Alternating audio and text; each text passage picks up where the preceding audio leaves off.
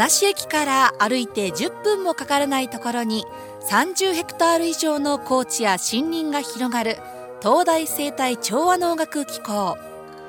ここでは食料生産の効率化だけでなく地球環境を改善し私たち人類の生存を持続させるための研究が行われています。毎月第2火曜日のこの時間は先端研究教育の施設でかつ一般開放もされているこの機構について現場の先生方や職員の皆さんが登場してお話をしてくださいます。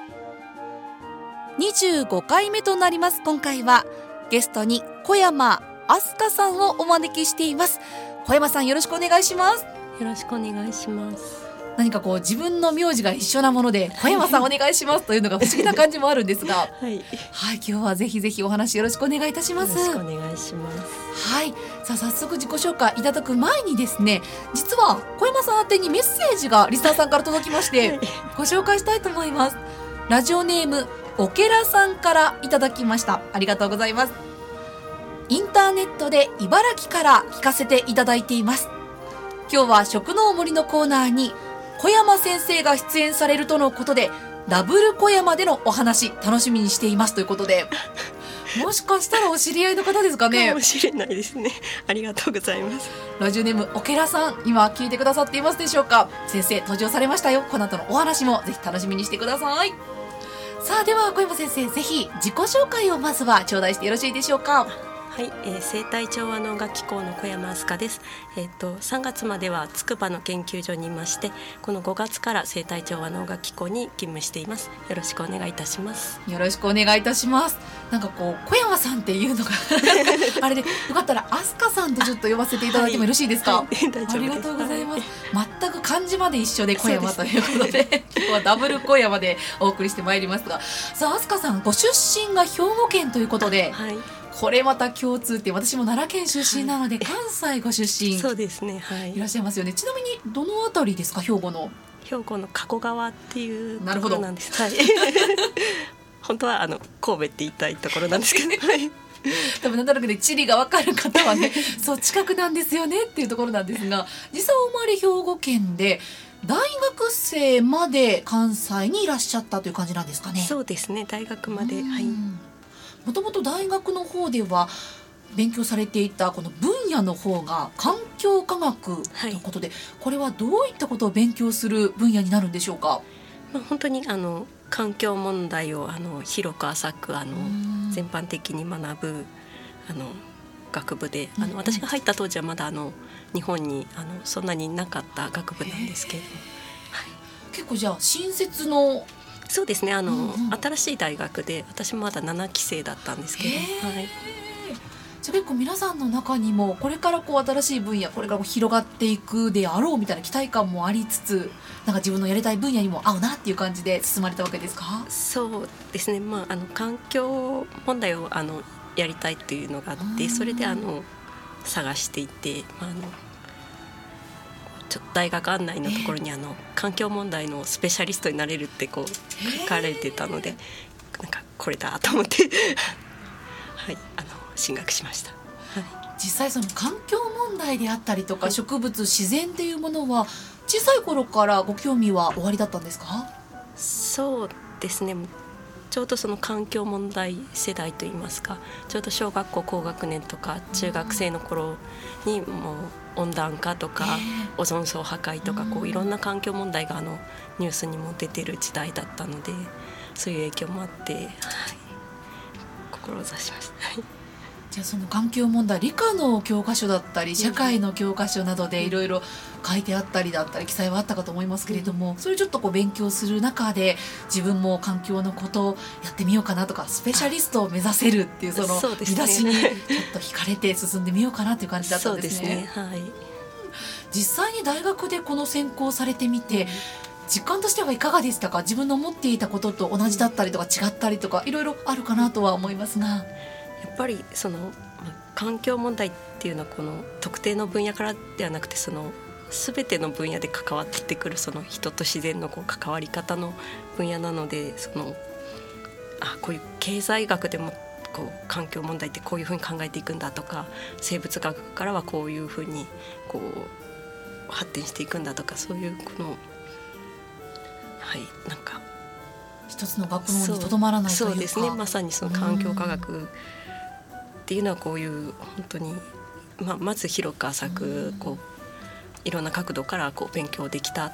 と思います。はい。そしてその研究を深めるために大学院の方に進まれたということなんですが、これびっくりすることに場所がどちらでしたっけ？北海道ですね。北海道。滋賀県から北海道ということでですね。はい。いきなり関西からだいぶ北の方に行っちゃったわけですけれども、ね。はい。これはご自身の進みたい見学学、えー大学院の研究のものがあったというところですね。はい。実際北海道は行かれてみていかがでしたか？全く環境も違ったと思いますが。そうですね。いやでもいいいいところでした。というかあのやっぱり北の方なので、はい。あの高山植物がかなり低いうん。あの低標高のところに出てきていてすごいあのここにここが日本なのかなって思うような景色がたくさんあってあのこうフィールドワークというかあの研究する上ではすごくいい場所でした。うん。そして他にもいろいろなところを経験されて今年の5月からはい、生態調和能楽機構の方に来られたと。はい、そうですすね。はい、実際この田無の方生態調和能楽機構に来られてからは様子というのは今までの違いとかはいかがですか？そうですね。あのまああの農場っていうのが初めてなのであの技官さんがたくさん技術職員の方がたくさんおられて、あのまたすごい新鮮な、はい、環境で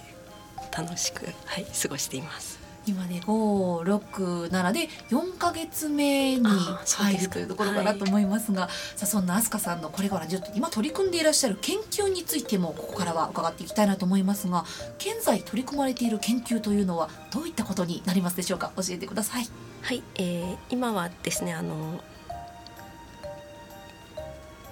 ちょっとあのこれまでええ。はあの結構その野外にあの外の森林とか草原とかに出ていたんですけれども、はい。あの今もこうもうちょっと少し一昔前にあの身近に広がっていた里地里山といった場所のあの生物多様性があの近年急速にあの、うん消失していまして、まあ、そういったあの身近な自然をあの保全再生するような研究をあの生態調和能楽機構で取り組んでいます。なるほど身近な環境を、まあ、保全守ったり再生させたりとそうですねいうことですね。はいこれは具体的にどういった研究といいますかもうちょっとだけ掘り下げていくとすると、具体的にどういったことになるんでしょうか？そうですね。あの例えばあの再草地ってあのあの草を刈って、はい。あの維持されてきたような草原っていうのは、あの日本ってもともとあんまり自然の草原がなないんですけどもあの普通にあの降水量的にもあの大体のところには森林ができるのでうん。草原っていうのはあの海岸沿いとか鉱山とかにしかあんまりないんですけれどもその人間が利用することで一昔前はあの至る所に日本中の至る所に草原がありましてうん。でそういうその定期的に人が狩るような場所にこう適応したあの植物とか生物がたくさん住んでいたんですけれども、まあ、近年もうほとんどそういった場所がなくなってあのいなくなっているので、まあ、そのん現在残っているあのはそういう再草地みたいな場所をこう、まあ、どう保全していけるかとかあのちょっと一度放棄されてしまったところをあのもう一度再生させるにはどうしたらいいかっていうようなことをあのに取り組んでいます。なるほどこういった研究分野を長年研究されている中でやりがいというかこのジャンルの面白い部分とか楽しい部分っていうのは飛鳥さんにとってはどういったことがあるんでしょうか？一番楽しいのは、まあ、いろんなところに 行けることですかね。あのあのそうですね、えで、ままあ、まだやりがいを感じるというよりはまだこうあのた足りないなというかそのまだまだ力及ばずだなと思いながらあの日々やっています。はい。実際大学で専攻されている時はかなり新しい分野でもあったということですけれどもこのまだまだ目指す方がこれからも増えてきたりとか興味もしかしたら持ってくださる方も増えるかもしれませんけれどもこの分野ジャンル研究の魅力というのはどういうところにありますでしょうか？そうですね。まあ、うんまあ、難しいところだと思うんですけど、まあはい。答えのない分野なのでこの人と自然がこうまあどの程度こうはい。関与するかとか、まあ、どういう状態を目指すかっていうこと自体答えのないことなので、まあ、あの探し続けるというかうそこがあの、まあ、楽しいかどうかわかんないですええ難しいというかところかなと思います。はい、確かに。どうしたら正解っていうものがないですもんね。これがそうですね。完全に正解っていうものがない中で、こう結局人にとってこういいいいとかうんおじいちゃん世代がいいと思ってた状態に戻そうって決めて戻すとかなんかそういう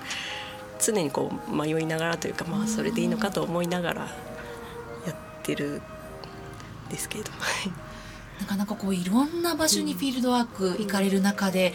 私なんか例えば生まれてない時が理想だった状態から今その理想を知らずうん。にその状態まで戻そうっていうのもあるかなと思うんですがやっぱり難しいことだったりご苦労されていることも多いかなと思うんですが、はい。飛鳥さんから見てちょっとこれ大変だなとかご苦労されていることっていうのはどういうことがありますか、そうですね。うん。やっぱりそのまあこう開発したりその、はまあ亡くなるにはそれなりのうん。この社会的背景とか事情っていうのがあってこう、まあ、ずっと草原を管理されてた方ももう自分には無理だとかいうそういうこう個々の事情とこのまあ生態系保全の側から見た理想っていうのはこうなかなかこう一致しないことが多いのでそのあたりをこうどうこうすり合わせたりこうどう折り合いをつけるかっていうのがまあ大きな課題になるかなと思います。い。ろいろ取り組まれながら課題ももちろんありながらっていうところではあると思いますがぜひ今後の展望とか今後やっていきたい研究などについても教えてください。はい、えー、まああのそうですね。こう、まあ、なんでこうすこういうふうに生態系がこう劣化してしまったのかとか、こうん。うどうしたら戻せるかっていうようなこの気候だとか影響をあの明らかにするような基礎的な研究と同時に、まあそのうんあの現在急速にあの生物多様性が消失しているのでその同時にこの再生を実際にあの実施していけるようなより応用的な実践的な研究を、まあ、あの両立しながらあの研究を続けていきたいと思っています。どありがとうございます。そしてこの農学機構についてぜひラジオを通じて地域の皆様に向けて通じたいことメッセージなどもお願いいたします。はい、えー、生態調和農学機構では、えー農場とあの演習林が隣接しているという環境を生かして、えー農地と森林をつなぐようなあの里地里山エリアの保全再生研究を始めています。はいでまだあの開始して数年なんですけれどもまあ今後あの教育や研究にあの活用できる重要なエリアにしていきたいと思っています。はいかしこまりましたそしてぜひ最後にお時間来てまいりましたがリスナーの皆様に向けてもメッセージ一言いただいてよろしいでしょうか？ですね。はい、えー生態調和農学機構ではあの現在あのキャンパス工事のためあの一般開放を中止しているんですけれども、あのまた近いうちに再開しますので、えー再開しましたら皆さんぜひあの遊びにいらしてください。はい。ありがとうございます。まもなくね一般開放もまた再開があるということで、皆様足を運んでいただきたいと思います。さあお時間がやってきてまいりましたけれども最後にアスカさんからリクエストをいただいている楽曲をかけてお別れしたいと思います。今日リクエストいただいた楽曲ぜひアスカさんの方から曲名をご紹介いただいてよろしいでしょうか？あはい、えー、サマーです。はい。はい、こちら実は久石譲さんの楽曲ということで、はいぜひ皆様ちょっとねこちら最後にお聴きいただきたいと思います。では改めて本日の食の森食べる作る育む東大生態調和の音楽機構からゲストは小山飛鳥さんでした飛鳥さん本当にありがとうございましたありがとうございました。